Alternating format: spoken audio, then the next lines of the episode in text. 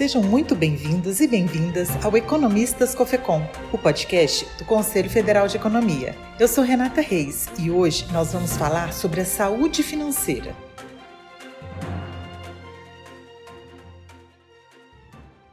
Sim, cuidar das finanças é tão importante quanto cuidar do corpo e da mente. Seu bolso é aliado em sua trajetória e por isso tratá-lo com responsabilidade fará toda a diferença. Para esse episódio, nós entrevistamos Eduardo Araújo, que é conselheiro federal do COFECOM e tem se dedicado a ajudar muitas pessoas em questões ligadas às finanças. Ele possui mestrado em economia, especialização em políticas públicas, com módulo em Oxford e é consultor do Tesouro Estadual do Espírito Santo.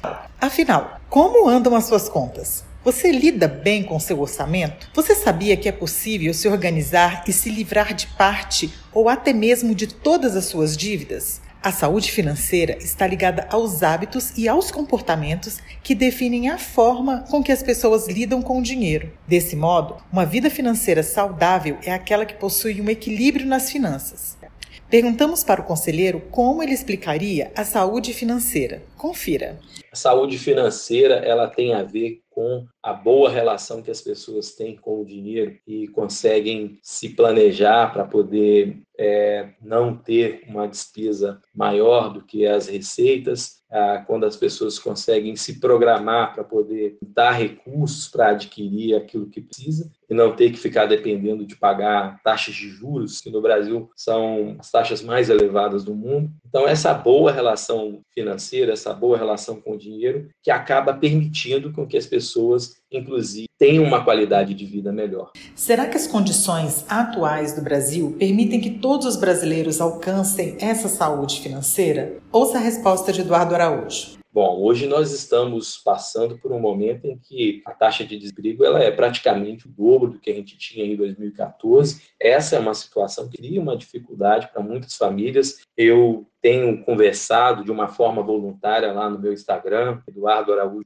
Economista, dando dicas para várias famílias que passam idade durante esse momento da pandemia. E sempre que me perguntam, é, a gente acaba chegando sempre num ponto em que o desemprego e a falta de renda acaba sendo uma limitação. Então, por mais que a pessoa às vezes consiga fazer o seu planejamento para poder se organizar é, do ponto de vista das finanças pessoais, ela também acaba se esbarrando no problema da política pública, está precisando é, ter uma política econômica que consiga gerar mais prosperidade em termos de emprego e renda, porque isso também acaba afetando o bem-estar das famílias. Né? Não é só a família se ajustar e ter a sua disciplina financeira, mas esse cenário também macroeconômico, ele também interfere na, na saúde financeira das famílias. Para organizar sua vida financeira e equilibrar as finanças, é preciso recorrer à educação financeira, sendo que é por meio dela que você irá adquirir as ferramentas necessárias para lidar com o seu dinheiro. Ao juntar educação e saúde financeira, é mais provável que você leve uma vida mais tranquila. Afinal de contas, você terá seus gastos essenciais garantidos, uma reserva financeira para imprevistos e planejamento para aposentadoria.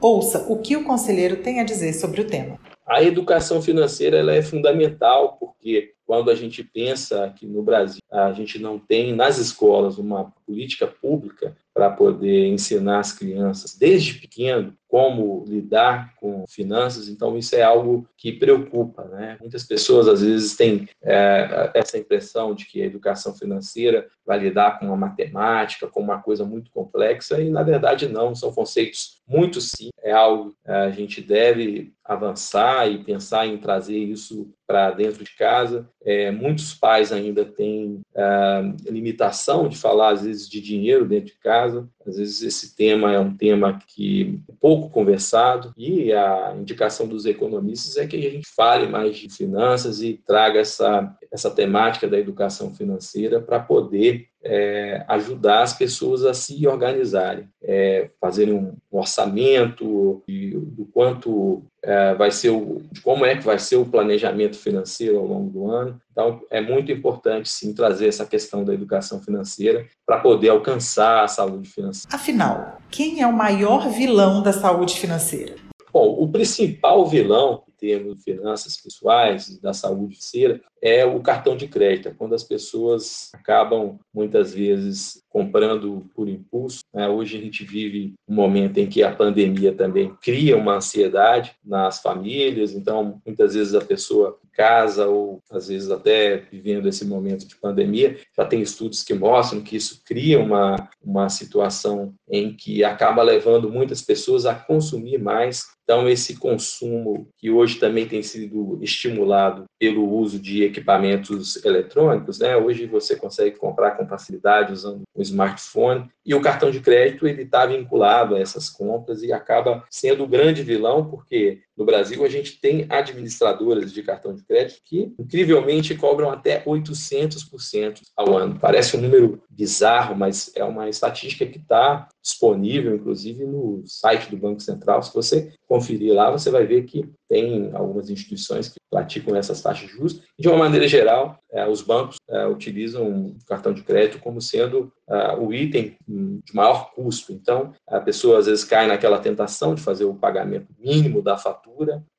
e o cartão de crédito acaba criando essa falsa sensação de riqueza, né? Quando as pessoas estão desempregadas, ah, vou me socorrer o cartão para poder comprar, já que eu não tenho dinheiro, e isso acaba criando um problema lá para o futuro fazendo com que as pessoas fiquem endividadas e muitas vezes não consigam sair dessa bola de neve. Manter um padrão de vida adequado aos seus rendimentos é essencial para ter um equilíbrio nas finanças. Isso porque, ao gastar somente o equivalente ou abaixo da sua renda, você evita o acúmulo de dívidas. Será que é preciso mudar o padrão de vida para ser mais saudável financeiramente? Confira o que disse o economista. Acho que a principal mudança que as pessoas precisam ter é se adaptar aos gastos à própria realidade financeira. Então, assim, para uma família que tem um salário de dois mil reais, os gastos eles deveriam estar limitados ali a algo em torno de 1.600. Economistas falam que o ideal é você poupar algo em torno de 20% daquilo que você recebe, porque é com essa poupança que as pessoas vão conseguir, de um lado, cobrir alguma urgência né, de saúde, alguma urgência que possa acontecer, é, e até mesmo fazer uma reserva financeira é, de segurança. Né? Ah, os economistas indicam que as pessoas tenham pelo menos é, recursos guardados para suportar, às vezes, seis meses.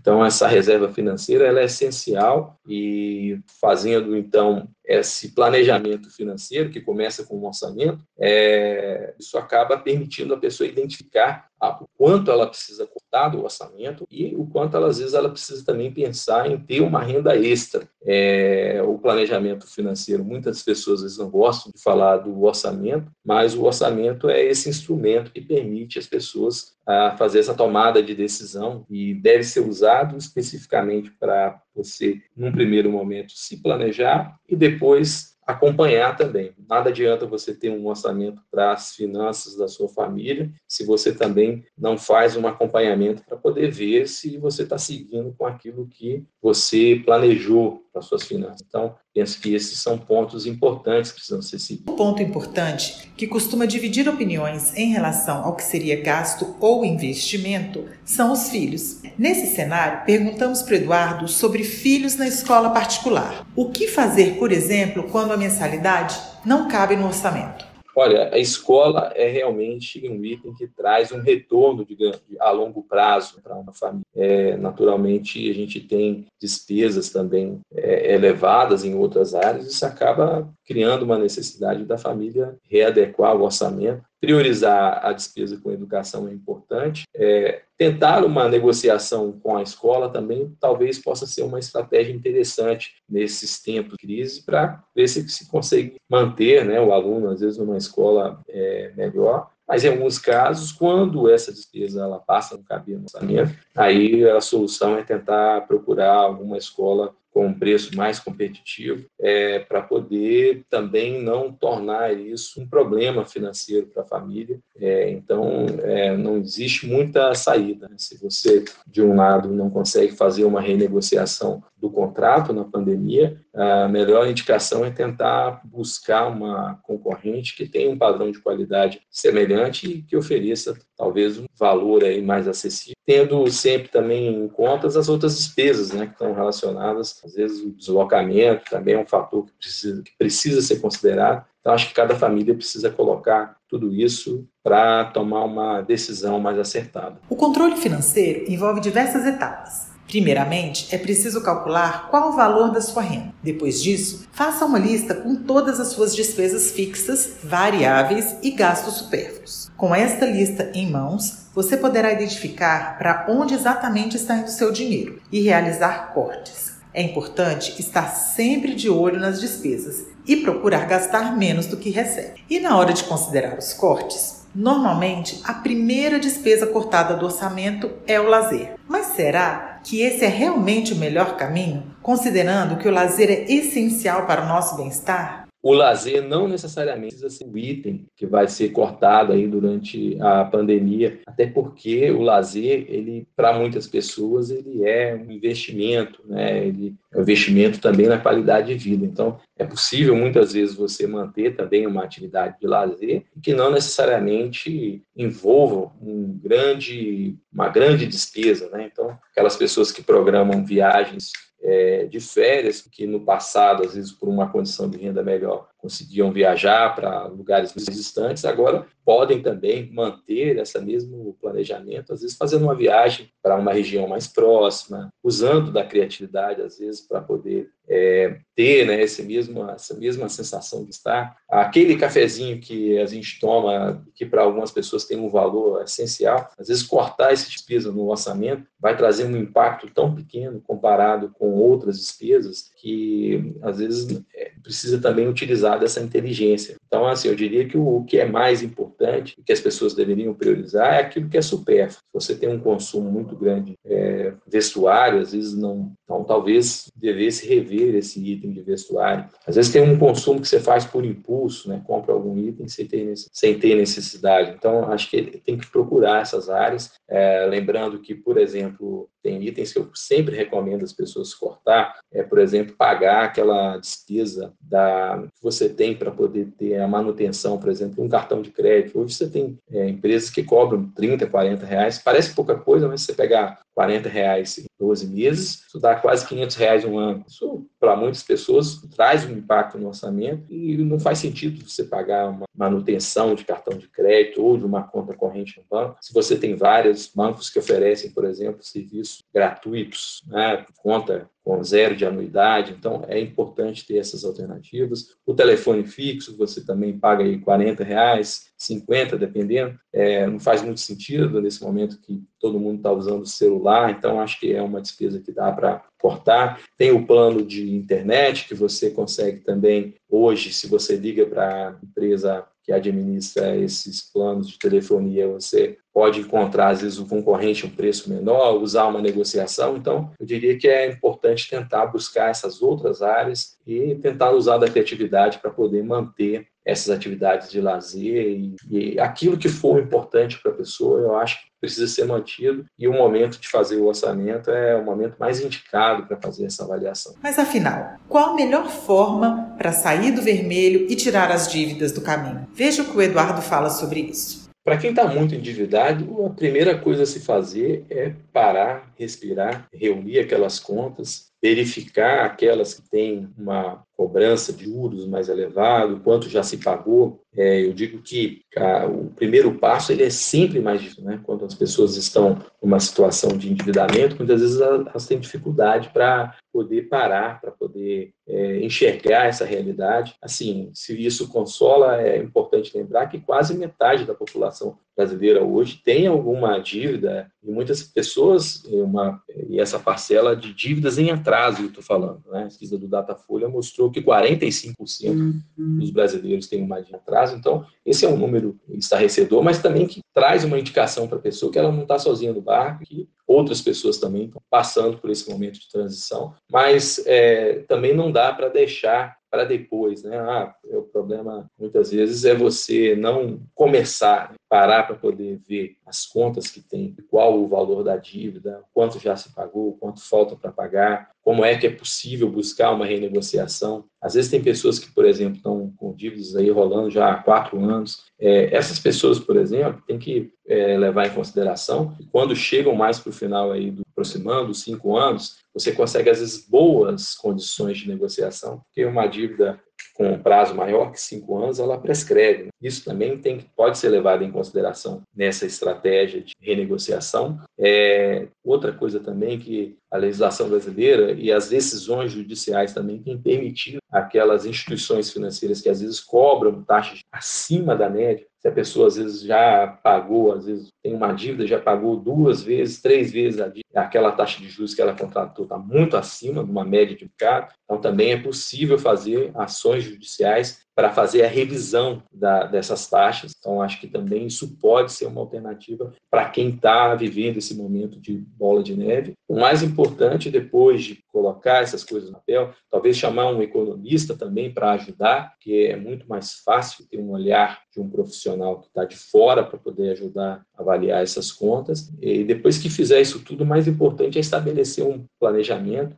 para poder colocar esse trem aí no trilho, né? colocar as contas no trilho e tentar manter uh, esse planejamento para que a situação do orçamento elas continue estável né, nos próximos meses e, ao mesmo tempo, se a pessoa fez um planejamento para poder pagar um credor, que também ela consiga honrar esses pagamentos para poder evitar ter outro tipo de dor de cabeça. Mas é fundamental nesse processo de sair de endividamento a pessoa também ter a consciência de que muitas vezes ela vai precisar fazer uma redução, uma redução do seu padrão de vida, tentando adequar a essa nova realidade. Grande parte dos brasileiros ainda não investe. No entanto, investir é uma ótima alternativa para fazer o seu dinheiro trabalhar por você. Inclusive, você pode fazer investimentos com foco em projetos de longo prazo, como viagem, troca de carro ou de casa, reformas e até mesmo na sua aposentadoria. Mas será que investir é sempre uma boa saída? Quais os riscos? Confira. Investir é sempre uma boa ideia num país em que a gente vive com taxas de juros tão elevadas e se a pessoa consegue ter uma disciplina financeira para poder gastar um pouco menos daquilo que recebe, esse saldo que ela possui, se ela sempre tiver a disciplina de manter isso aplicado, ela daqui a pouco vai conseguir acumular uma quantidade de recursos que às vezes pode dar um salário né, e deixar o dinheiro trabalhando a seu próprio favor, chegando a uma situação de independência financeira, que é o objetivo final né, de quando você pensa na, nesse esforço de planejamento financeiro e de saúde financeira, é você ter o dinheiro trabalhando a seu próprio favor, todo mês recebendo aí um salário com base só na sua disponibilidade de recursos. Então, isso é muito importante. É, para quem quer começar, comece aplicando na poupança, ou para quem tem um pouco mais de dinheiro, procure uma corretora de investimentos, porque essas corretoras oferecem uma gama muito mais ampla de produtos com taxas mais interessantes para quem não sabe nada e que quer começar, busque aí uma ajuda, uma consultoria de um economista. Esse profissional pode trazer essa e dar essa orientação. É, as pessoas podem começar investindo até mil reais, cem reais, qualquer valor que você tiver de disponibilidade já é importante. É, o mais importante é você começar o mais cedo possível, porque taxas de juros compostas, né? quando você consegue economizar mais jovem, juros sobre juros, isso acaba lhe trazendo uma possibilidade maior de riqueza. A gente tem produtos no mercado financeiro. Para quem gosta de correr risco, como o mercado de ações, que nesse momento que a gente está vivendo no país está bem repleto de riscos, mas também de oportunidades. Tem também produtos de renda fixa que permitem que a pessoa faça aplicação, por exemplo, num certificado de depósito bancário, que às vezes paga aí hoje algo em torno de 12% ao ano ou 100% ao mês, trazendo aí uma possibilidade interessante de obter um rendimento com uma garantia de que se a instituição financeira às vezes tiver algum problema, até 250 mil você tem uma garantia do fundo garantidor de crédito. Então, investimento é algo que todo mundo deve começar a pensar. Os economistas sempre dão aquela dica também de não colocar todos os ovos né, numa cesta só, procurar diversificar e sempre contar aí com uma orientação de um economista para poder dar essas dicas e mostrar o melhor cenário, a melhor forma de fazer isso. E o Economistas Cofecom, podcast do Conselho Federal de Economia, vai ficando por aqui. Fiquem atentos ao nosso site oficial e nas nossas redes sociais para mais conteúdo do Conselho. Esse podcast é uma produção da equipe de comunicação do Cofecom. Eu sou Renata Reis. Muito obrigada.